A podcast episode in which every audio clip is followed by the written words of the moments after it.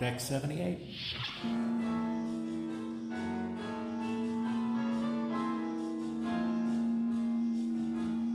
And welcome back to another episode of Inglorious Treksperts Presents Deck 78. I'm Is that the Mark full name of it now? I, I keep changing it. I know. I still haven't quite found the template yet. I, I'll get there. I'll get there eventually. so uh, I, I just haven't landed on an introduction that I've fallen in love with for this yet. So uh, I'll keep Welcome to. Deck 78, the deck that doesn't exist. Only in your mind, where anything can happen. You always We're jump, on Deck 78. You always jump the introduction. You always you just assume people know who you are. So uh, I'm here, of course, with uh, my lovely co-host Daren Dochterman, and the, the voice you just heard was Ashley Edward Miller. Um, and uh, we're we're very excited today. Uh, we're joined by editor, writer, director, and now author uh, Allan Holzman. Allan is the author of the new book. Celluloid Wars: The Making of Battle Beyond the Stars, the incredibly true story of an epic sci-fi movie produced on a not so epic budget. And uh, he's following that up with a, a journal about the making of um, his film, originally called Mutant, but you may know it better as Forbidden World, uh, celebrating its 40th anniversary this year. Um, and uh, I have to say to Allan, why is it that we do podcasts and tens of thousands of people are going to be tuning in to listen to uh, Battle Beyond the Stars? What we really should be talking about is, you know, Allan's an Emmy Award winner as a director and editor for Survivors of the Holocaust, and we'd probably get, unfortunately, like six people to listen to that. But we talk about the dopey Battle Beyond the Stars, no offense, and Now, people now. could not come to the podcast fast enough. So, uh, anyway, welcome, Allan Holzman. Let me talk a little bit about sur- survivors of the Holocaust, because it, I, I I actually, you know, I, I um, my switch from features to doc- documentaries is an interesting one because I came with the commitment not to use a narrator because I wanted to editing to be the main art, artistic key. Plus, I wanted to build characters as if in a movie, so people could identify with the documentary and actually participate or have feelings as an audience would in a f- feature film. And in order to do that, you have to keep them engaged all the time. Uh, but what I did, and I had to cut the, make the first cut on spec because no one could believe that I could do a, a documentary on the level for Spielberg of the Holocaust without a nar- narrator. And that's a constant search for the heart of the movie, and and music becomes your narrative guide. And I, I and um, and and the music needs to be non-depressing. It needs to have heart, and because the, the, the reason why you need to feel inspired during a tragic documentary is to celebrate or feel for the storytellers. And part of that, and they are the characters of the movie. So the fact that they survived is inspirational. And I try to have the music reflect that in a positive way. And I discovered that technique working on the Native Americans when Robbie Robertson was doing the score. And I went, but the, when I, I came on, I was the third or, or fourth editor, really, or third probably. But and I, they needed a new approach, and it was to take out the narrator. And I was listening to Robbie's music, and it was really depressing, and it matched what people were talking about because the tragedies are really severe. But then I discovered when I went to visit him in his studio, and he must have had a hundred guitars. It was across from the Nuart Theater. Um, and of course, I love Rob, Rob because I'm a huge Bob Dylan fan from 15 on, and and um, and and but I Robbie was making an album, and the music he had for the album was contemporary, but it had a tr- traditional source, and I absolutely loved the music. So I asked him to take out the lyrics and just give me the music, and that's how I scored the movie, how how, how I scored the series. Speaking of great documentaries, and this has nothing to do with you, but uh, that uh, we were brothers about the history of the band, uh, which I think premiered on Netflix or Hulu or something in the last year, is a terrific documentary. Yes, for uh, I, I, I love that. Uh, Robbie's such an interesting, an interesting guy. That's that's that's real. That's really cool. But don't worry, we're gonna get the Candy Stripe soon, listeners. Um, you know, and, and I also. Uh, do you, you want know, to sing the title song? You remember the no, but song best lyrics ever written talk about Robbie Robertson. Okay, it goes like this, and I'm not a singer, but my wife is. I want a bang bang a candy stripe nurse. I want a bang bang a candy stripe nurse. I want, and it doesn't change. it's, a, it's, a, deeply held and they had animation feeling, too. Julie sprung for a- animation. It was Julie Corman's no, I, first I movie. the 70s. That was Julie's first movie working with Roger. Yeah, that's that's well. We'll get to we'll get to the uh, the Corman factory and uh, New World. It and all wasn't a that sort of stuff. factory. It was a home. It was a home. Okay. Yeah, really, it wasn't. You, A home- apparently, you didn't read your book. You didn't read your Uh, book, Rommel. A So, home uh, for wayward children. Yes, I, that's uh, it. and you know, we also we're, we're, we also didn't didn't mention, of course, that you were one of the editors who worked on uh, uh, Rod Roddenberry's Trek Nation. Yes. Uh, So and uh, we'll have to I, we'll I have to love. circle back to I, that. I really just fell in love with Gene Rod- Roddenberry, and and I just got to.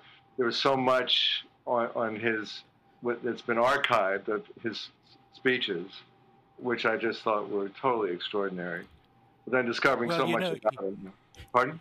You you realize, of course, that uh, many of uh, Gene's speeches were uh, not uh, extemporaneous at all, but he had practiced them in front of uh, mirrors quite a lot. And I'm uh, sure, and, and they're, they're, they're, they're so well written. Well, they're they're so well written that it has to be I, written. I, to- you know? I totally agree. Yeah. Yeah, no, Um, he, he he he it was a remarkable philosophy, and uh, you weren't a Star Trek fan when when you uh, and I know they, they they were really trying to wrestle that beast to the ground for a while. In fact, we're talking to Rod for the show soon, and I know that was a really important thing for him. That uh, it was a chance for him to sort of discover. You know, he didn't know much about Star Trek, and this was a way for him to really uh, understand his father and get, you know, uh, posthumously rediscover his his father and why Star Trek meant so much to people, and really was a sort of a, a noble undertaking.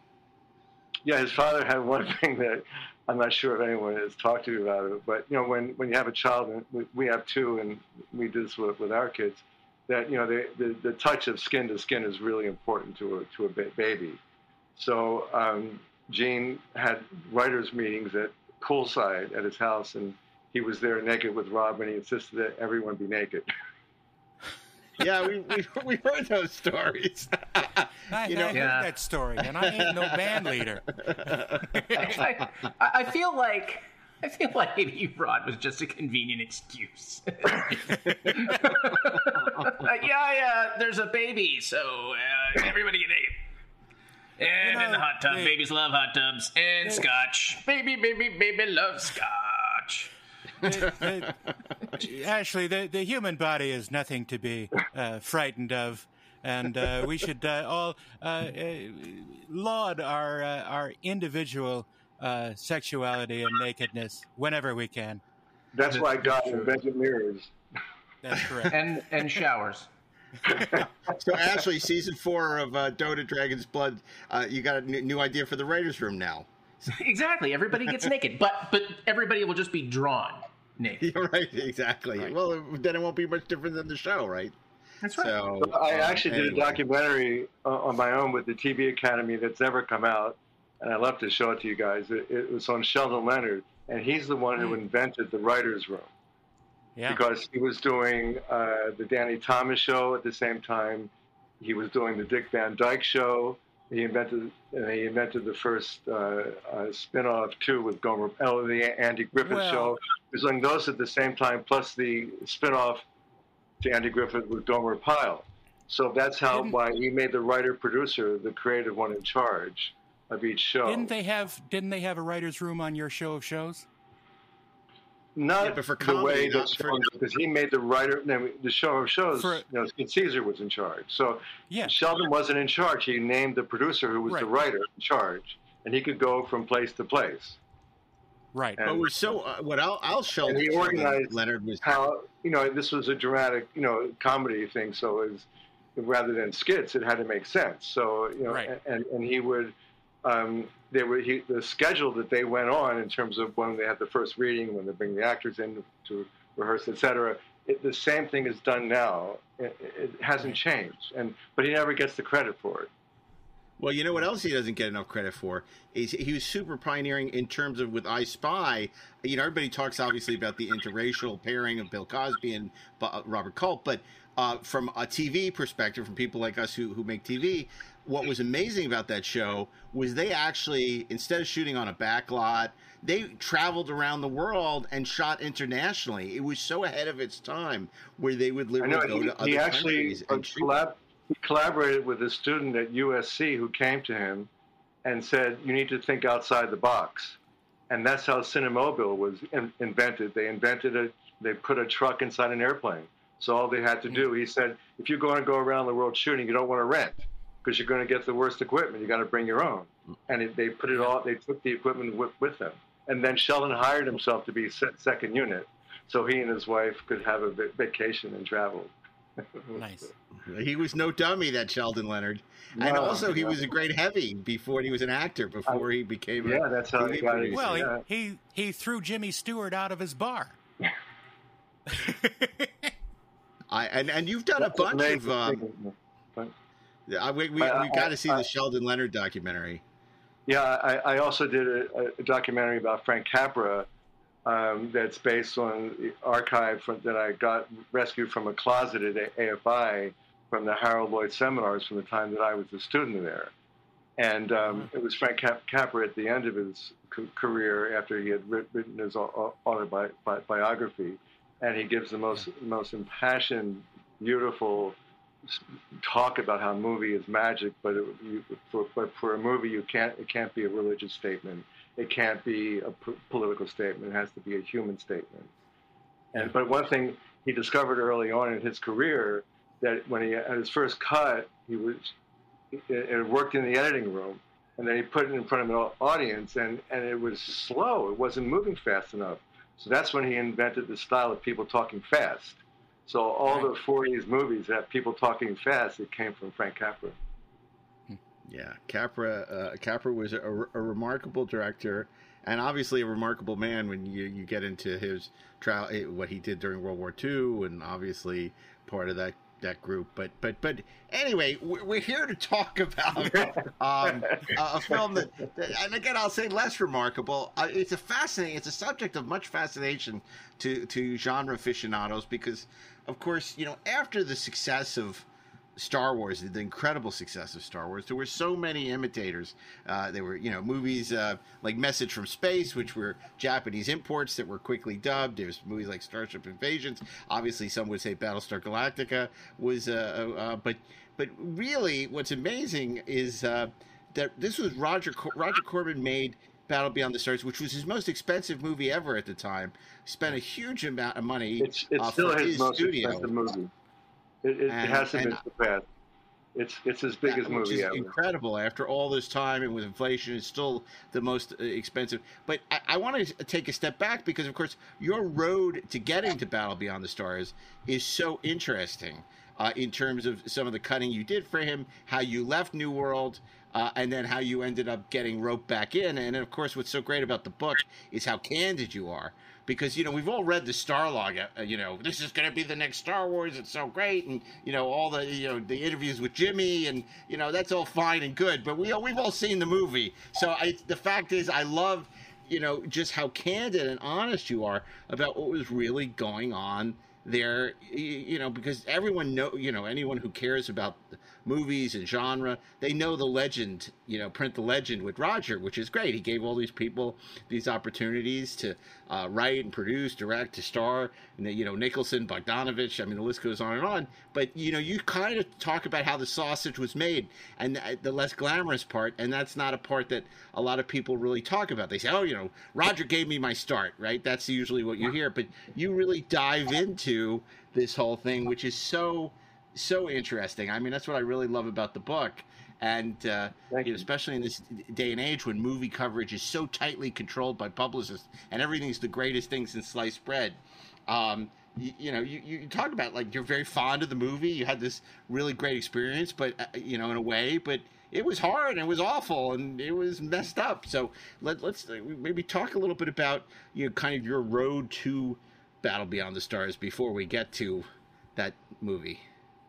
I, I was a student at A- AFI, and I um, uh, didn't have enough money for to last my first year, and so I needed a job. And Julie Corman uh, had offered Candy Stripe Nurses to a classmate of mine. She there was a whole snobbishness between AFI and Corman. People, students at AFI thought that Corman was the lowest of the low, and people at Corman thought people at AFI were the biggest jerks in the world. So I jumped think at the Markov? No, everybody was 50% right. I, I, I actually cut Sam Arkoff's first independent movie uh, from Arkoff Inter- International, Final Terror. We can talk about that later. But um, so, uh, and I, I was a severe stutterer. So uh, luckily at AFI, they accepted stutterers in each of the two years before mine. So it was established that stutterers can be good filmmakers. Uh, and um, and so I, I jumped at the job, and Julie, you know, she liked my movie. I showed her a, sh- a short that I cut, and I actually cut a feature that stars Richard Gere and John Avnet's first movie that he's never let out called Con- Confusion's Circle. And I also had cut um, a, a, a compilation of all the Eastern Airlines commercials, which was uh, aired after Nixon's, I hate it, his, after his inauguration, that was narrated by Orson Welles. So I had some, you know, cr- credentials, and um, uh, and then uh, my second year, I was also out of money after shooting my movie, and which was Skin, based on a short story by Roald Dahl. And I, uh, Julie asked me to cut her se- second film, which was directed by Jonathan Demme, C- Crazy Mama. And I, um, after cutting Crazy Mama, I'd finished my movie, and Roger asked me to cut down a Peter O'Toole movie that he just bought, and we were in the theater, and I showed him what I did, and then I screened my movie for him at AFI, and he only fell asleep once during it, and I reached over and raised the sound and woke him up. Was, and we walked outside, and I was carrying my film can on Sunset Boulevard, and I said, "Roger, can I do? Can I do?" And he said, "Thank you very much, Allan. I'll see you later." And he walked away, and I and I couldn't even get the word direct out. So I figured that bridge was just burned forever. And uh, uh, John Avnet was working for Fred Weintraub, and they were doing uh, That's Entertainment for Animals. And it wound up having three titles It's Showtime, uh, The Wonderful World of Those Kooky, Crazy Animals, and uh, I, I forget what the third one was. But um, and uh, and uh, uh, so I, I did that for him, and then I cut two movies in Asia for him. One was with uh, Susan Sarandon and Joe Don Baker called Checker Flag or Crash. Another with producer Andre Morgan, who also worked with Fred in Hong Kong, and I cut at Raymond Chow Studios. Uh, and um, uh, and that was Amsterdam Kill with Robert Mitchum. We shot in Amsterdam too. And I, and cutting in Amsterdam, they had, they had the editing room next to a women's prison that I never got to see, but it was next door to it. And they had wooden, it was on a steam deck, and, and they had wooden flats, slats and grass growing up. Wow. But in Hong Kong was great because they had, you know, even though they made the electronics, they never used them. They had to use it for export. So they had no electronics for their films. So they cut all their films in the camera, and then and they shot in Wow. 35. They did did audio afterwards in 17 and a half millimeter full coat, and uh, but it, whether it was an action scene or a dialogue scene, it was freeze. Don't change the lighting. Move around the other side. Take the other sh- angle, and and so then they would just cut out the flash frames. They wouldn't even Wow. use the machine. And I think that's why there was such an explosion of of freedom of editing in Hong Kong mo- uh, action movies because suddenly all these people who had to grow up pre-visualizing movies now had the freedom to edit, and they just went wild with it. Who cares about rules, you know? uh, And um, so anyway, um, I, I, I did my movies for Fred, and then but I was tired of having you know doing all this creative work to save. I mean, chapter three of my book is called "Turning Shit into Mediocrity," and and that's what I felt I was doing, you know. And uh, so I really wanted to have a good movie, and I and Coppola was like the star with Zo- Zo- Zoetrope, and so and and Wim Wenders, whose work I love, was doing going to do Hammett. So I wrote Roger a letter. I didn't call him because of my stuttering, but I wrote him a letter asking him to recommend me. and he calls back and he says, "I feel awkward not having talked to Francis in the last three or four months, but uh, I'm making my biggest movie ever. Will you edit it?" And uh, he told me what it was. That he said it's a it's a combination of Star Wars and Seven Samurai, and you know, of course, I was interested, and I went in and negotiated him up from 600 a week to 650 a week, and I was Nice. starting. But I, I knew what trouble I was getting into, and I knew that everything goes wrong in a Corman movie because everything, everybody's out to get the other guy, and and the only way to prove yourself as a director is to be smarter than the person you're you're working for. And and I didn't. I wanted to be above the political fray. I wasn't interested in anything other than having a good movie. And I was really influenced as a kid by the Caine Mutiny and the journal that the ensign kept during it, in, in, in terms of trying to see what the best decision for the next day is, how to keep the ship from mutiny, first of all, and then how to survive. And, and so I thought that if I kept a journal, I would, um, I, I could, I could, uh, you know, maintain a perspective on that. And I wrote every single night, no matter what time it was. A lot of the entries are at midnight or 2 a.m but uh, and I didn't I didn't take away from any work time, uh, and I Yeah. I, uh, and I and I roller skated then, so I got my exercise going to and pro from work. Wow. That Yeah, you know the the process of uh, of doing that show, you know, specifically for Corman, must have been interesting, because I can't imagine that they would have shot a ton of footage. Uh, his schedules were fairly short, or or was that uh, not the case? It was a problem with the footage every day, a lot because of the staginess of it. Uh, Jimmy Murakami was the director, and he had done second unit for Roger before, but he, he was basically an animator, and he had everything storyboarded, and he shot the storyboards, and there was hardly any movement. And and um, and there there was never a lot of co- co- coverage. In fact, once Jimmy, there was a conference with six people, and he didn't shoot every. He didn't shoot this one guy who had a major line. Oh my goodness! And I said, Jimmy, you got to go back and do a pickup. He says, No, I don't like that guy. You know, it's like, what are you going to do? Uh, well, Uh, no, every day was a nightmare of da- da- dailies, and um, uh, and I, I spent a lot of time. I had a second editor, and he gave in to the footage. You know, I gave him lecture after lec- lecture of you can't let this film be bad. You have to find a way to No. make something special out of it. And even you if gotta the mold it. were just Yeah, Yeah. totally flat and like just you couldn't, etc. Make a, a rhythmic thing out of it. You know, do something mathematical, invent something. And there was something that I, I um, when I was editing for Roger, Joe Dante and Allan Arkush uh, were cutting trailers then. Mhm. And uh, you know, when you uh, do sound, you need fill in 35 millimeter to go because you have to have an effects reel and a music reel, and you have spaces, so you got to fill it with fill. Yeah. So the labs give you the reels for very cheap, for a penny a foot, of films that that are rejects in terms of the color. And sometimes great movies would come in, and, and they we, they had what was called the Dante Arkush Memorial Library, which were reels of film that were great from different movies. And uh, hey, they had the, the, the bridge explosion in The Wild Bunch. right. Um, and uh, and I studied it, and I saw that there were like four frames of clear, and then with any gunshot or any explosion, you always get a clear frame. Some frame is whited out because of the amount of light. It, it always happens, and so I took white frames and extended all the gunshots and all the explosions and all the laser shots, etc. I made Yeah. it bigger. And then there was one point where the Kelvin, which they, they like are supposed to explode because they've generated too much heat to stop the tanks Right. from coming in. And John Sayles wrote a brilliant script. I just loved it, and he's just so funny. And, and, but um, uh, uh, and it came in as two shots, one medium and one wide, where a couple sparks go up and they fall. Now, what are you supposed to do with that? You know. Yeah. And as a stutterer, you know, I, I taught myself editing.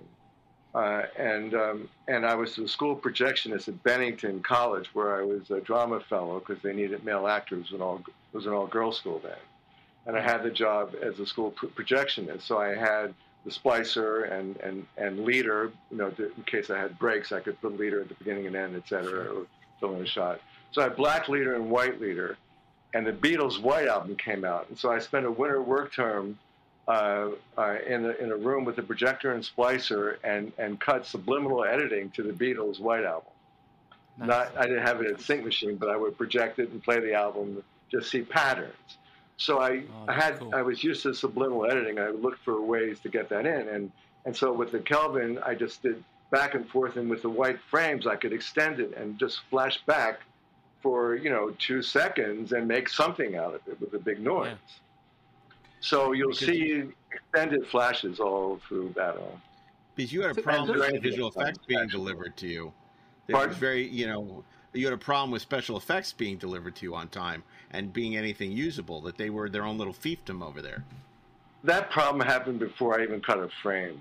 Uh, uh, Chuck Comisky, who's gone on to have a brilliant career with Jim Cameron, you know, he was at that time, you know, the, the, the ethos was special effects are budgeted for so much money, but it's going to go over budget. It's going to take longer. It's going to develop. And so, you know, Chuck knew how to play that game. And every, you know, it's, it's how you get more money out of your producer, which is not an unethical goal, you know. Right. But, you know, but he wanted to have a good movie as well. And he was just as passionate as I was, but in a different you know, we were. He came to me the first day I, arrived on roller skates, and I was taking them off, and I was talking to the uh, assistant, the special effects editor. Actually, I went over there to see if she had any flares. Any well, all the I wanted to know what they were throwing out because I needed to help with some explosion to make it interesting. Right. And and Chuck comes in and says, "You guys in live action aren't going to touch a frame of our footage. I'm tired of being screwed over by you, you guys." And he went on and on about how, you know, so I, I said, look, you know, I, I'm the editor, you know, at one, at some point you're going to have to face me and I'm going to have to take it and it, you know, so you may as well do it now. Uh, and so for Roger, in terms of the schedule, he would call every morning to see how many shots were done the day before. So Chuck kept the numbers up. So you had so many flybys, and I was seeing the flybys, but John Sayles had written you know, complicated, you know, action with two or three ships in a shot, and things happen. And I wasn't seeing that. And at, at the screenings, I refused to cut in slugs. One reason because I I stuttered and I didn't want to read slugs. You know, it's nothing like in a movie going shot eight, eight, eight, eight, eight, eight, eight, eight and it's already gone by. You know? uh, so I wanted to protect myself with that. Plus, but I did have a theory, which is like I'm only going to I'm going to go with what I have, and I'll keep improving it as I go. But I'm not going to change. Change. I'm going to go with I'm going to make it work. So I concentrated yeah. on making the characters work, and it was a creative thing. And I and, and so I could have a space battle with no laser shots, just the characters going back and forth and using the inserts from the ship, etc. And then when I would get the shot, I would put put it in. Yeah, that so uh, it could only get it. It could only get better that way or, or worse, because uh, I lost that battle. and uh, the second editor uh, became the first editor, or an e- editor, as Roger said, an editor, uh, editor on equal terms, but I had the advantage, or something like that. You know, like crazy. but I had to give in to. it. So he put in all the slugs, and it was like 130, 13 slugs, or something like that. Yeah. And he has perfect diction, you know, and and um, and and so he read every shot in time and like really, really well done. And everyone left the screen and said, "Boy, this movie is so exciting." And I said, "What the?" but it is. I mean, you the story of this this movie that we're, I, I, think, almost dancing around. And look, you know, here on the Lorax, and I'm speaking for the trees, right? By that I mean like the people who are who are who are at home and listening to this podcast, right?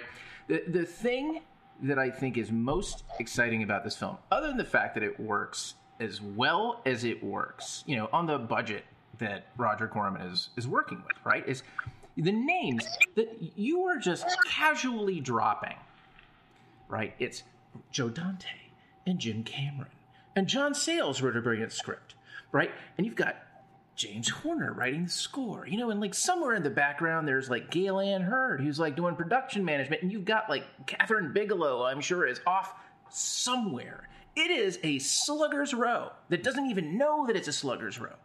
working on this film, putting this thing together. And it's funny. I, I actually I rewatched it today, uh, and it just first of all it it looks great, and um, and what you were talking about, just focusing the the edit on the characters, I think just works like gangbusters, right? Like, um, you know, not not all of the effect shots are like they're, they're, we're not. It's not Star Wars. It's like obviously I think Roger wanted it to be Star Wars, but there are budgetary limitations that I think that the way that the movie is put together, um, you know, the the raw talent that exists behind the camera, uh, really just elevates that material and makes it so much fun and so exciting. And and to me, it's like I watch that film and all I can think is, who the hell needs USC or UCLA, right? Like when Roger Corman is just turning you guys out and just saying, "Here, here, world, here you go. Here's my gift to you." Well, Ro- Roger picked, uh, handpicked people from USC and UCLA too. Uh, well, yeah. So it, it, was it was a big uh, it was a big boiling pot. Ju- Ju- Julie got the director for Candy Stripe Nurses from U- UCLA. Mm-hmm. you, you, know, you talk a lot. There's a great story with that too that, that I have to tell. Um, oh, one, Roger does three, and uh, Roger always has three plots to his nurse movies or student teacher movies because with three stories you can be a little unpredictable, and as soon as one gets boring, you can cut to the other. And with three, you don't you, you can always mess mix up the uh, pr- progression. And um, and he, he loves co- cover, so he can control it in the editing room. And a- Alan Holleb, who's the director and writer shot one of the themes in Candice Rialson, who was Roger's main star in those days, uh, is one of the Candy Stripers, and she's trying to help the rock star Owen Bowles get it up. And um, uh, she succeeds, and Owen Bowles makes love to her and his two go-go dancers at the end, but it's only shot with one wide angle, and he never takes his pants off, so he's dry humping the girls. Um, so Roger calls the director. documentary title. Roger calls the director back into the room, and his name is Alan, and he says, "Alan, I don't know where. This is after the last note section. I don't know where you plan to go to from here, or what you plan to do, but I want you to remember one thing: when a man fucks, he takes his pants off." So, so when Roger gave me my break after battle, um, one was to do a second unit on a car movie that Gale Anne Hurd produced, actually. Uh, Smokey Bites the Dust, or right. Eats the Dust, or whatever it is, um, with, uh, yeah. that Chuck Griffith uh, directed, and Chuck wrote Little Shop of Horrors and Bucket of Blood and all yeah. that. Um, uh, and the next was to do additional scenes for a kung fu movie. So I wrote this scene. Roger wanted me to do two scenes so I could use them in the trailer and spice up the movie, etc. So I wrote an action scene where this woman takes off. It, it has a fight scene, and it's actually in the lumber yard. And you go through all the lumber yard, and she loses one article of clothing every time they have a skirmish. And then the other scene I wrote was when there's when she takes off her, her, her boyfriend's pants with kung fu knives. and I read the scene to Roger on the phone, and he goes, "Alan, this is brilliant. It's brilliant." Uh, but getting back, but getting back to battle for James Horner, he was amazing because he was using Prokofiev as his inspiration, and Roger gave him twenty thousand for the score, and he used it all to hire uh, the London Symphony to do the score. And you had 20 orchestra members to do that. And we work on the moviola, and you know, you take your timings. I was his mu- music editor, and so he and he just didn't. He doesn't want just. He wants the, the exact frame of everything, every hit and beginning and end. And, and he and he wouldn't trust just stopping the moviola. I had to go up one number and then back two and then back to the center. And he got the and he hit every frame exactly. I mean, you look at that movie and you see it, so much is helped by the music. It's phenomenal. Oh, yeah, absolutely. And then look at Star Trek that again today. Compare the two scores. It's the same score, and it's Star Trek. Oh yeah, yeah. well, and it's also the same one as Aliens. But it's like the thing that's again, as you said, like what's brilliant about that score is that um, it it does like hit everything perfectly. Um, yeah. And it's such a difficult thing to do, and you require a composer who has just a, a very exacting sense of timing and drama, and either like a great relationship with the with the director, or just you know a, a very natural sense of how these things work. But that score really carries um, the emotion of that film, and it really like helps out with like with with the transitions and just makes everything so seamless. It even Absolutely. makes the special effects feel better. It's yeah, uh, it it's it's pretty. It makes it less expensive. Yeah. Yeah. yeah but absolutely. but imagine me, and, and we got along great. You know, then he comes to um, I'm screening my first cut of Mutant uh, in Roger's office, and he's not there, and so it's like and and Jamie came late. We we called him Jamie then. Yeah. Uh, and and he came at the sequence where Tracy, the girl, is running from the mutant uh, in the hallway, while Cal, the scientist who has cancer, is getting the cancer taken out of him with a mat knife and pulling the tumor out by hand. And so there's this this chorus of screams that goes on. And I wouldn't let him come in the movie then because I wanted him to see it from the beginning. But but secretly, I didn't want him to do the score because I wanted my wife to do the score because I wanted a punk new wave score and I wanted rock and roll, not rock and roll, but I wanted new, new wave, a new wave yeah. electronic score. And so I had to say no to, to James Horner. well, he, his consolation prize was he got to do Aliens. It, it, didn't hurt his career. Yeah. Yeah. he didn't do Forbidden World Mutant, but he got to do Aliens. So you know, there you there you go. And um, but uh, I got I got to ask you because I know you talk about obviously you didn't like to go to set.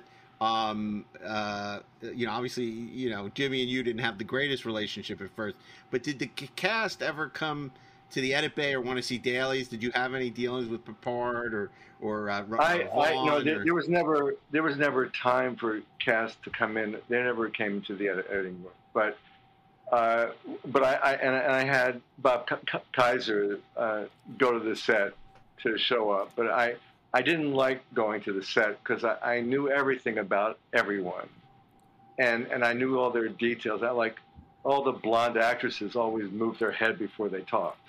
Right. And I had to, I had to cut it. I couldn't I could never leave that in, and it was a big headache. You know, so I had things about all the actors that I didn't let had all, their idiosyncrasies. I just didn't want a relationship. I wanted to just be me in the footage. And like, I, I read, you know, the the script once, and then I didn't read it again the entire time because I just wanted the film to speak to me. I didn't want the script. I didn't want to like yeah. make the film work to the script. I wanted the film to be what it could be, and there's the movie. That's what I'm stuck with. There I go. Mm-hmm. And um, I didn't really have time to go and you know schmooze and kibitz. And but Jimmy and I, we, I mean, there was one talk, and this is in the book where, you know, it's the, the, the editors weren't invited to to the crew party, and uh, finally we found out, and then we got invited, and because uh, we we weren't looked at by the uh, uh, by Jimmy's assistant as being part of the production. Uh, which is a laugh. Um, but anyway, we, we go there, and he gives me this long lecture about how you know so it's important for the editing to be you know this, that, and the other, and pulling it all in. I'm waiting for him to say, "You've done it," and he goes, "And you haven't done any of that. You're cutting for Roger. You're not cutting for the emotion." And you know, he was talking honestly, but you know, there when you're there on the set and it's live, everything seems to work. You know, but you're not looking at what the shot is. If the camera's not moving, who cares how good it is? You know, it's a stage show, and it was really stagey. And I argued a lot about moving the camera. And you know, I taught at SC editing for 12 years, and uh, and uh, and I noticed the most frustrating thing with the students was that they had trouble. Uh, and this is not about SC, just students. They were afraid to move the camera and the actor at the same time you know, it messes up the lighting. It's just, it's just, and I see all these people, they don't have a background in theater. Well, it's hard. You know, in theater, you have to move people to keep it interesting. Yeah. And I wish, and it doesn't, it's not expensive. And I have a background in theater, you know, and I was a theater director and a theater actor, et cetera. And so, you know, you deal with subtext and movement all the time, and, and they were afraid of that. And Jimmy was really and so, but but the cameraman wasn't moving the camera. So, but finally they got this new invention that had the camera on these springs like a dentist chair, and they used that, and then started to move. And then, mm-hmm. so I, I mentioned this in the book. They finally got my point, you know. And I, I would send criticisms back to the set through Marianne. So Marianne Fisher, who was the producer. So I was not a popular guy, but I thought it was my role to be honest. You know. Well, yeah. I mean, I, mean, I, I really didn't. I didn't want to. I didn't smile. I didn't like have a good time. If the I didn't director go out to drinks with anyone, you know, I was all business and you were the enemy of fun. That's right. If look, if, if the director if the director doesn't like the editing, then he has himself to blame because uh, that's the that's the problem. If you don't if you don't shoot something that can be cut together well, then uh, well, there's I, no, I, there's the no way second week around. of a shoot, I, usually the director wants to fire the editor if the producers hired him, and that happened on all my Corman movies. The director always wanted to get rid of me. Uh, you know, I had a problem with uh, jo- Jonathan Demme, who's a fantastic, amazing, great director. Yeah. But it, the, for this particular one, you know, he was hired two weeks before it started um, uh, because the director was originally hired, had a dental appointment, missed the ca- casting se- session, and Julie fired her. And so, and and but it was it, it was stagey, you know, it, and so I had to. You know, it may have been funny on the set, but it's still coming out as one shot. That's not. So I really upped the pace with, co- and there was co- co- coverage, and Jonathan didn't like the coverage as much as wanting to stay in shots. But I Sure. overruled him and won out. Uh, but he wanted to fire, fire me, et cetera. And then Joe Dante and I, I came to the screening, and he came up to me afterwards and said, "I really like the editing. You know, we've, we've gotten a bad rap. You know." Yeah. Mhm. Oh my god. But anyway, um, Why do you think, with all you know, uh, you know, as, as low budget as it was, as, as um, you know, uh, um, given you know all the challenges you faced, and yet it, it has a, it, it truly is. You know, now everything's a cult film apparently, but this is truly a cult classic. And you know, is it Sybil? Yeah, you know, is it Sybil's wardrobe, definitely her. or is it uh, John Saxon? You know, hamming It's it up as definitely him, Sador. too. he gave such class. He was an amazing actor. Yeah. And I, I, I was on set for the last shot. And it's funny because I, I kept arguing the whole time that it's a comedy, you know, that it's funny. And Mhm. Roger resisted that. It was an action movie, you know. And then Roger came to the last shot because he was having after a dinner party, and I overheard him telling the person who we had dinner with how funny it was and how much of a comedy it was, and Uh. you know how much he enjoyed it. So I got that satisfaction. But at one point, uh, Roger George, who has like done all the effects and explosions for Roger, um, he made and the whole set was the the Sador ship was the entire stage. The, it, Right. the walls of the stage were the walls of the ship, and there were Mhm. explosions everywhere. The whole thing was to go up, and there's so much. Roger spent more than he ever has on explosions in that interior. And Roger George, the last minute, has to check one thing, and something, and he, and and, a, and the set starts to collapse, and he falls through. And Roger says, "Wait, wait!" And we- we're going up against midnight. It has to be done before midnight, otherwise he has to pay overtime. And Roger calls out, "Forget it! It's not in the shot. Keep going." but John Saxon was really afraid of the explosions because it was there was no stunt double. You know, there was Yeah. explaining every time he took a step forward, it was exploding behind him and behind him, and he was frightened, but he did it. He did it, yeah. And there was no Yeah. second take. Right. And there's great character actors. Jeff Corey is in it. Sam Jaffe. So all these like sort of great sci-fi Sam character Jaffe actors. was hysterical as Doctor Hephaestus. You know, it was like Doctor Kildare for me. Right. yeah, I always think of him from the Asphalt Jungle, and but uh, he's. Uh, I mean, it's just it's it's wild. And then of course, you know, George Peppard. I mean, when you think. You know, he was a heartthrob in you know Breakfast at Tiffany's, and a few years later he'll be starring in the A Team. And But he's know, got Robert he's Vaughn- got such a great. But John Sayles' role, a role as a cowboy, and they have this in Houston with the the waitresses having liquor on their belts. So he had his, his belt of liquor, you Yeah. know. and offering a hot dog with the Nestor who all eat it all at once, and you know it's uh, and and he's supposed to be a drunk cowboy, so he had no trouble. and it's so funny, Robert Vaughn literally playing the same role he did in Magnificent Seven. He was the coolest. But there's one thing. So here, here's the, what I was faced with. So there's Gelt. He plays the character Gelt, which is another John Sayles thing. The evil, right. greedy guy is called Gelt, you know, yeah. which is Jewish for money, etc. Yeah. Yiddish for money. So, um, um, and um, uh, so there's an explosion in the ship. So, and, and it's the smoke that comes out, and he's there in the ship, and he just winces. That's all he does, and that's all I have and so that's where subliminal editing came came in, and I right. did back and forth with that. But there's one catch to subliminal editing in 35 millimeters that you can't negative cut that.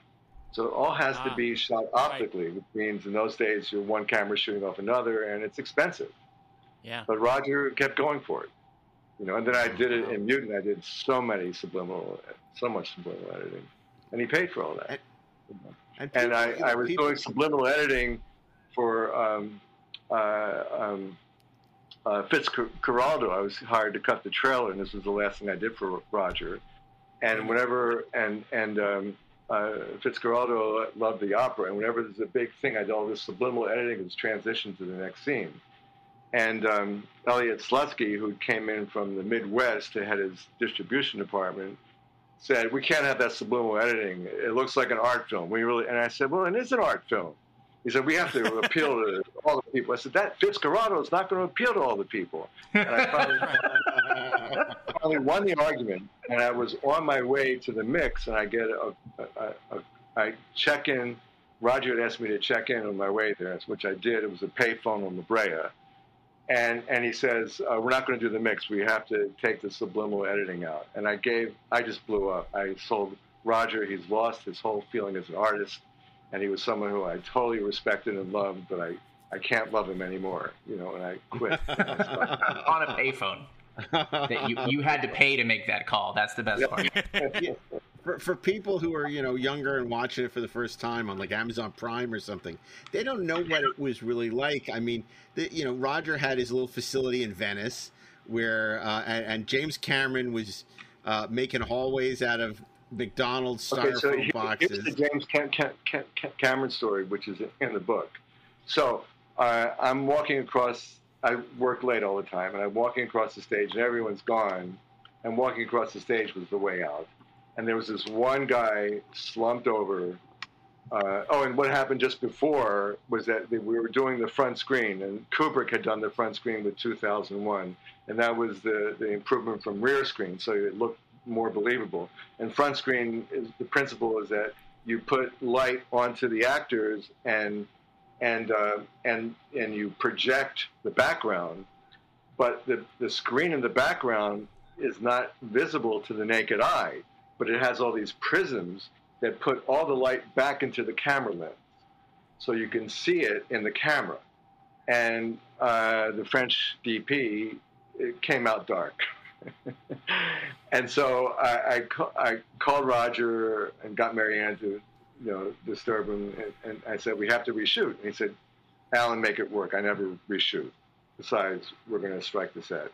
So I, I, walk across the main stage that night, and it's empty except for this one guy slumped over an A-frame table. And I walk up to him and ask him if he's okay. And it was the guy who did the front screen projection paintings, and he done, had done three of them. And I looked at them, and they were absolutely exquisite. He said he'd been up for the last three weeks painting them. And um, and so I, I called Marianne. I said, I got to talk to Roger. And she said, he's having dinner, and he never is supposed to be disturbed during dinner. I won't do it. I said, you have to. They're going to strike the set. I have to talk to him. And so she did. And, and I called him, and, and, I, and he said, Alan, for the last time, I never reshoot. Make it work. And so uh, I said, well, it's this guy's last day, you know, and, and uh, you got to hire him and give him a set or something. And, and I said, he's just too talented. The paintings are just too good. And he said, okay, what's his name? And I asked him his name, and it's Jim Cameron. Wow. And so Roger gave him $12 for the Kamen set. and that's where the egg crates came in as the walls, and he used carnation milk boxes for Yep. the floor, and he put steam through it. It was brilliant. Yeah. Amazing. I, I, I had a chance to work with uh, uh, Jim Cameron right after Aliens, and uh, at his office in Burbank, um, I was uh, he he sent me to look for something, and in one of these storage rooms, on one of the lower shelves, there was Nell. The ship. really?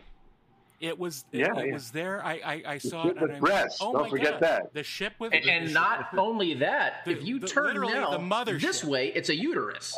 Well, that's true. That's You're true. kidding? I never knew that. No, Yeah, just the- look the at it from the top. The arms There's the fallopian tubes and the ovaries Yeah. and the whole nine. that that Jim Oh. designed. that Jim designed. Yeah. The, the, the Skotaks have Rob and Dennis Sko- Skotak, Yep. Robert Skotak and Dennis Skotak have an interview at the end of the book, and um, they said that Jim took forever to. He was the slowest person, and he was working on that ship for months, and they Yep. kept him in the corner, and he was just working on it and working and working on it. But it's it's brilliant, you know. It's uh, it's the mothership. That's I mean, right. I didn't realize it when I was a kid watching the movie. Okay, so I'm going to preface this by saying that. But honestly, like the thing that I loved most about that movie when I was a kid was I loved the relationship between Nell and Richard Thomas.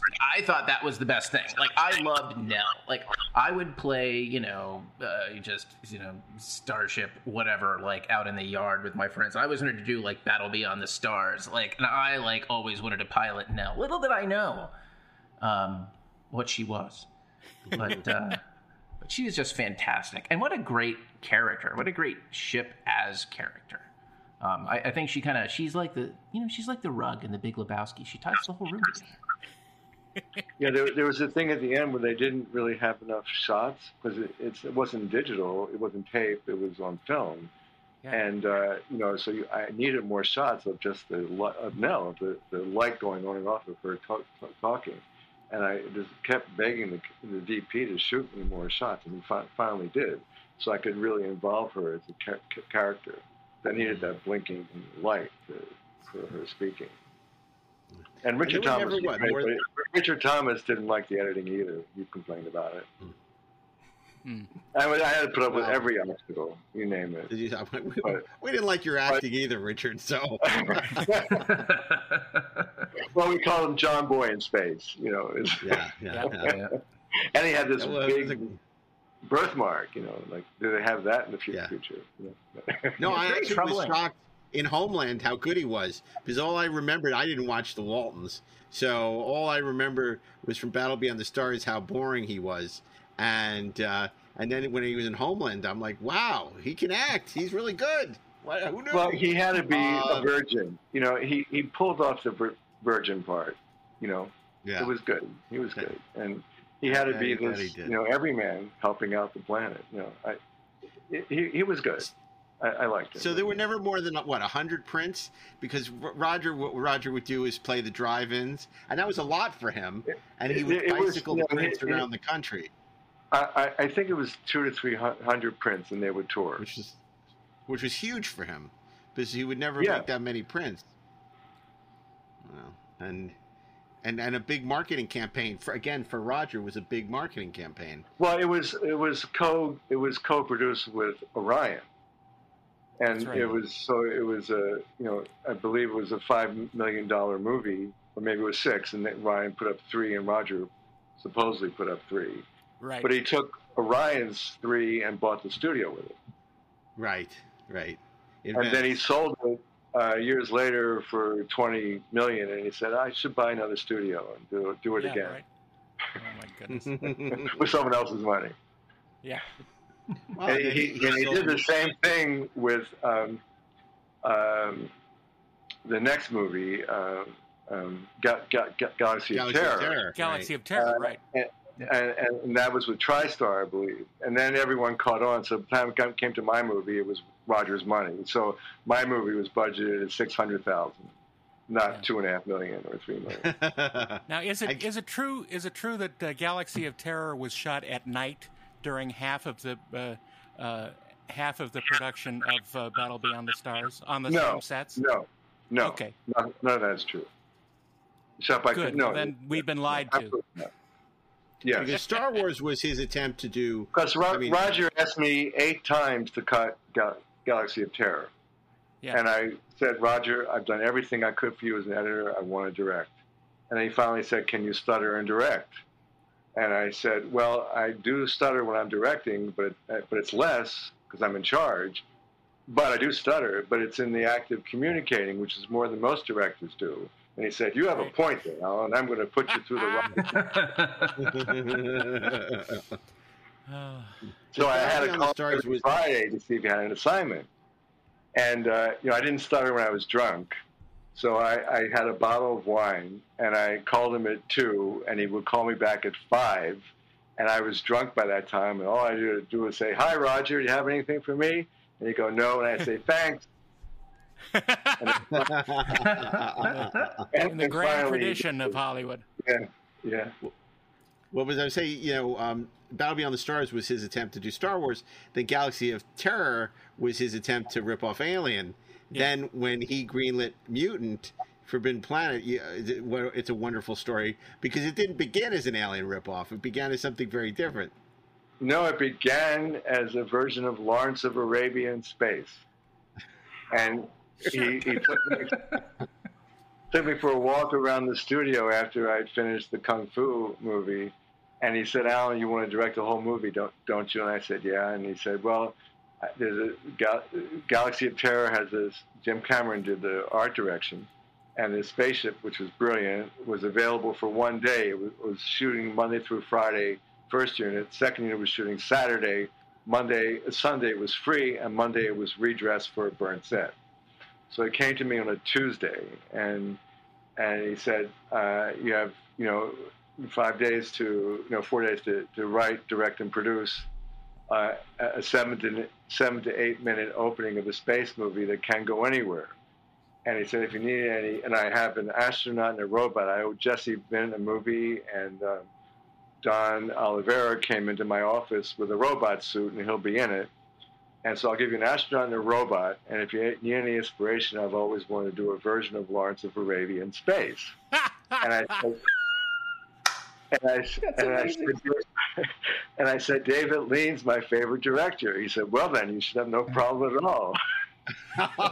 Goodness. It's if Forbidden World. I mean, and by the way, I, I have so many nice things to say to you about Forbidden World. But if like if it's Lawrence of Arabia, it's as though Lawrence of Arabia is just the Turkish prison. You know what I mean? It's just it's just you're just in one place and just No, well, the planet's name is Xarbia, okay. and they do go out in the desert.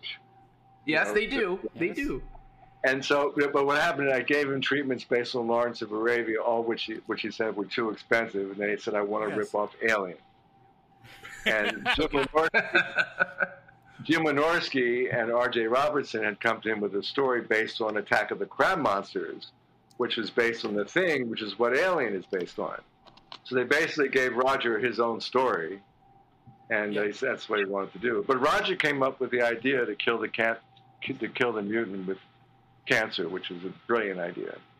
Totally agreed. Like I, you know, that that moment just, I think, elevated that movie incredibly for me. In fact, there's a lot of things in the in the third act that I thought just kind of took that whole film to its own level and made it very different from Alien. I mean, number one, just the attempt to reason with it, um, and then you know, the, which obviously didn't go the way that everybody planned, but that there was something kind of cool about that, you know, She and then it was like plugged in. Yeah. I'm sorry. She texted with the mutant. She totally texted with a mutant, and then it just it just took a very dark turn.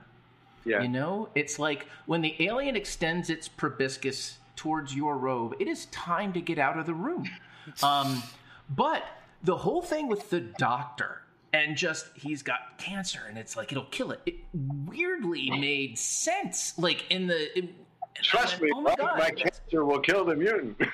Yeah. it's like okay i'm with you because for whatever reason like i think that that actor was actually really good and like he had This this, was this amazing. credibility oh my yeah, god he, he, was felt a- so he- he actually was a smart Superman. yeah, I love Repo Man, and he was the, oh, yeah, the yeah, craziest yeah. one, Repo Man. So I, he was my first choice for that by far. Oh my god! And the and he never did the same thing twice. He never did the same thing twice. It was amazing to work with him. He was great. But that was a frustrating experience for you in the sense that you wanted to be more comedic and Roger was, you know, always found comedy anathema, and he wanted more of June Chadwick in the shower and less comedy. But you did kind of get the last laugh because your version of Mutant is on the um, the Shout Factory Blu-ray. Yeah, I, I, believe me, I wanted June Chadwick in the shower too. That's not Roger. it, you know, you, you, can make Roger happy with sex and action. I knew that right on. And, but that, the actual first idea I had you know, once he told me Lawrence of Arabia, my first idea was a laser beam shower for the women. So you know, that's where that's I, what I think about when I think about Lawrence. Came to me, you know, and and uh, and uh, this funny story because I promised the women a close set, and I did my bet, and we had flats that were made, so we were you know surrounded by closed flats, and the only people on the set were the DP, the assistant camera, and uh, and the people we had to do some spritz on the sides that we would enhance with laser beams, but there had to be some water, you know, going on. Yeah. And uh, after we did all the takes, and I admittedly did one take that I extra that I didn't need, but it was a close up, and I, I was just too close. I knew I would never be there again in life, so I did it. I walked out to oh check God to check with the sound people just to make sure everything was okay. And it, it, at every corner where the flats were the guys in the crew stacked on top of each other, looking through the slats. Oh my goodness! Oh my god! The incorrigible oh, crew. They're human. They're boys. but, but um, in, in, the Roger Corman uh, University. I'll tell you what else was awesome. Go ahead. I'm sorry no, the theme of rape was really important to me, and that's in all my movies and everything. I, everything I did in the theater, and I didn't discover why until much later, until I wrote my first novel. So, I, I, which which I did before working for Roger on Battle, because I was I had written this erotic roller skating thriller that Irwin Yablans played with and toyed with for a year, and then he went off and made Roller Boogie. So I was devastated, and I dropped out of film and I got a construction job and I wrote and I was frustrated with my stuttering because I couldn't make calls myself. I had to always have someone else do it, so I couldn't even fight my own battles. And uh, and my stuttering really hadn't improved, and I couldn't figure out why I stuttered because my parents told me a story. My mother told me a story that I couldn't believe, which that that on the day my baby brother was born, when I was six, I was so overwhelmed with joy that I didn't know what to say, so my vocal cords became paralyzed and after two weeks, I had a severe stutter. Mm. So I, but I, I, I, couldn't be near any man with thick, hairy hands. In my whole life, I would get these weird chills where my whole body would go, and it would just happen. Wow. You know, it wasn't emotional. I would just, you know, stay away, and I stayed away from older yeah. men. I couldn't, you know, like I never could talk with my father. Always talk to my mother, etc. Hmm. Uh, my mother always talked, and I and I listened. but anyway. Uh, uh, but I couldn't figure out why, and, uh, and, and everything I was doing was about rape. I mean, even in my spare time, I was reading books about rape, and then I put together everything, I, uh, all the, the the I wrote. I was trying to be Kurt Vonnegut. And I was writing a novel and, doc, and a, an autobiography at the same time, and and a fictional in a future whatever. I was, but I was wanting to keep every sexual thought I ever had and experience along with it, and to try to understand my relationship with rape and sex. And because I, I, I, didn't want to rape anybody, but people thought, why are you looking at all these rape books? And then I put together what I, the memories I had of, you know, rain and, and, and thick, hairy hands and, and, uh, and a bath. And I remembered my uncle being there as the babysitter who molested me. Uh, and um, so I, I, got to that point, and that's when I came to work on Battle. So by the time I got to Mutant, I really wanted to express, you know, the the the, the horror of rape, and I did that with June and the tail going yeah. up her, and so. Wow. Yeah, it's a truly shocking scene, and I think that the one of the things that makes it so shocking is for a second there, you fooled me. Um, like I I thought that plan might work, um, and at least in some kind of just weird like all right so you know this is this isn't this isn't what I, I thought kind of way. And and then obviously it, it, all does go horribly wrong but but not in a way that suddenly makes the movie feel like it's it's still by the numbers because the the play that remains is eat the cancer which is amazing just so amazing. Um, you know the other thing that i i just find just incredibly cool about that film. I have no idea like how you achieved it on like you know, I mean, what was your your budget on? You said it was like five hundred thousand dollars to like do the whole thing. I think that was Roger said six, but it felt like five. so it's a it's a Roger six, and um, you know the the dissolution of the characters into that that protein mass right? Especially like the doctor, like when he's just sort of like half a man and he's just kind of there is there's something about the makeup effects um, that it there's a world where it it could feel like it's um like it's like you just wouldn't believe it, right? Like it would feel like makeup, but there's something about it um, and the the way that you handled it that it felt very alive and unsettling and the the closest analog I can come up with is, um, and it's not quite this, but in RoboCop, when the dude gets covered in toxic waste and then he is falling apart, but like the way that that that movie handles those guys falling apart and turning into pure protein, and it just it, it's it's really like it's it's ooky, like in a, in a great way. You know, it's mysterious and it's kooky. No, it's it's, but no, it's it's fantastic. I mean, how did you how did you pull that off with like with no time and no money? John John Buechler was a total hero on it, and so so was Steve Steve Neill. I mean, people were, yeah. Uh, and Steve Neill, by the way, did, did the mutants and and uh, all the mutants and. Um, uh, the Skotaks helped with stage four, but he did one, two, and three, and, and the sculpting in stage four. And Steve Neill also did the all of Spock's ears for the show. For motion in, picture. Um, yeah. In the second series. I don't know if you've interviewed him. But John and Steve, they just worked. They were they were getting their break. They loved the, the opportunity, and they wanted to be. This was their chance to shine. And the slime uh, was methyl cellulose, cellulose, which is the main ingredient in toothpaste. Yep. And we got it from Long Beach in barrels. And uh, we could hardly, you, when you shot with it, you know, you, it, the, the floor became slippery, so we couldn't really do take two often because we had to, we ran out it just would take too long. So it was slime was the main thing, and I wanted to use slime as the point of view. And we dropped slime down, and Right. You know, the subtext for the mutant was he was going through pu- puberty rather quickly. So, by the way, speaking of the slime and shooting through it, that shot where Tracy is yes, you know, getting undressed and the slime is dripping down and you're shooting through it, that is such a fantastic shot. That that is just a delightful moment.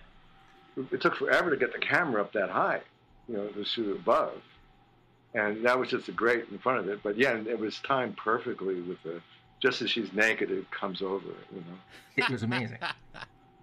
well, and she was a Dawn Dun, Dun, Dunlap.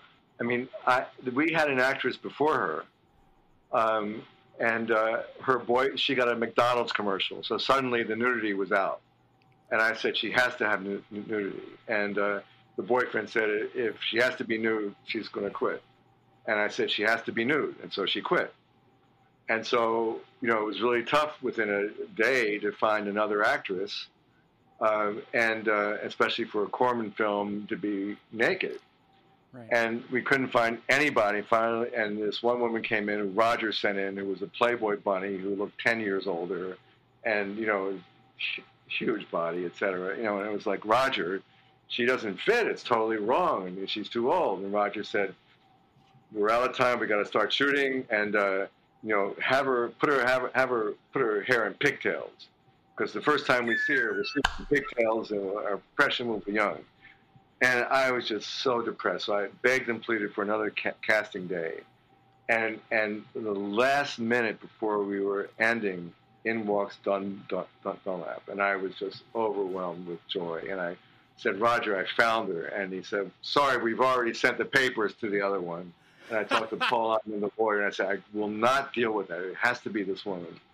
And he argued with me for a couple hours. It was just intense. And then he said, if this uh, if this show doesn't not a hit, it's going to be on your shoulders. You know, so I said, fine. You know. oh my goodness. Oh my god. Well, you know, we'd be remiss if we didn't mention, you know, speaking, we're all video drum fans, and of course, you worked with Deborah Harry on uh, Intimate Stranger as well. Wasn't she sweet? You know, Yeah. the end of that, the the beginning of that song film, and the end, she sings two Janis Joplin songs that are really cool. Uh, she was just w- wonderful to work with. I loved it. And I had a that was a big argument because for distribution, she didn't mean enough money, but we couldn't Yeah. find another actress with a name to be. It was originally called Phone Sex, Intimate Stranger, and uh, Phone Sex was hip at that time. That was just starting out, so it was it was like roller skating. You know, it was at the wave when it happened. Right. Catch But I was just delighted to have her, and uh, she was just great. Well, Al, you have such great, great stories, and so many that we didn't get to today. But you can read about it in Celluloid Wars, which is your book about the making of Battle Beyond the Stars. And when does the Forbidden Planet, Forbidden Planet, the Forbidden World. World, I'd Forbidden never. World. When does the Forbidden World? when, come when out? Roger, I, I, I didn't tell, tell you the story about Roger when Roger punched the guy in the theater and changed the title from Mutant to Forbidden World. And the first thing I said to him was, Roger, they're going to get that mixed up with Forbidden Planet. And he said, Oh, that happened 20 years ago. No one will ever remember it. and here we are, forty years later, and I'm still getting confused. so, uh, Oh my god! but I, but I, but I never feel alone because I have a Google search, you know, you know, hit that anytime Forbidden World is mentioned, I get a notice, and it's always Forbidden Planet. Nice. Oh.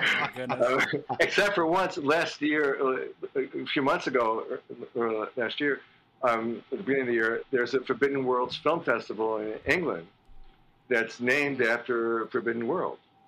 It's an 80s film festival. 80s. Oh, so, nice.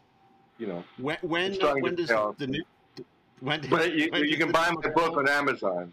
It's the only place to get it. It's not in a bookstore. It's only on Amazon.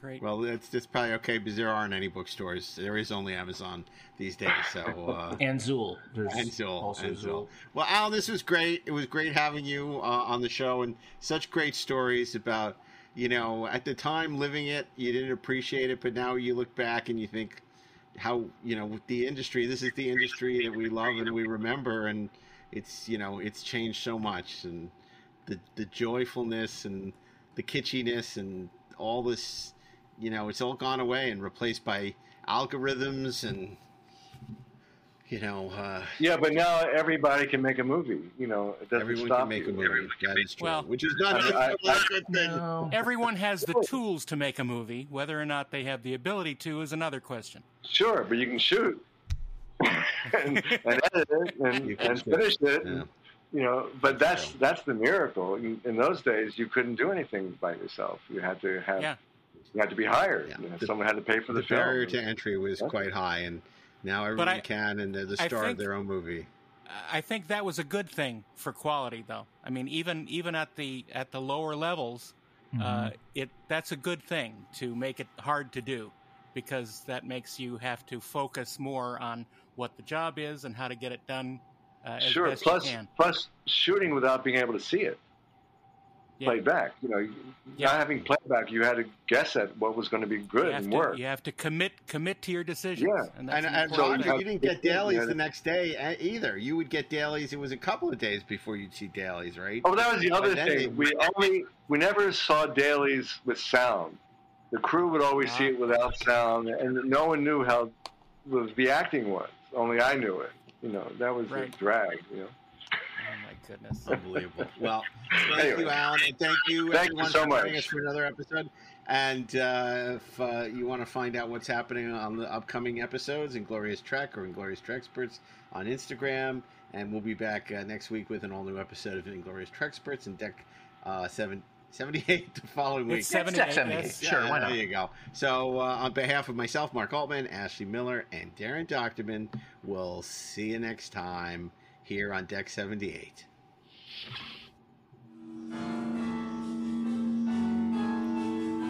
Deck 78 is an exclusive podcast from Treksperts Plus.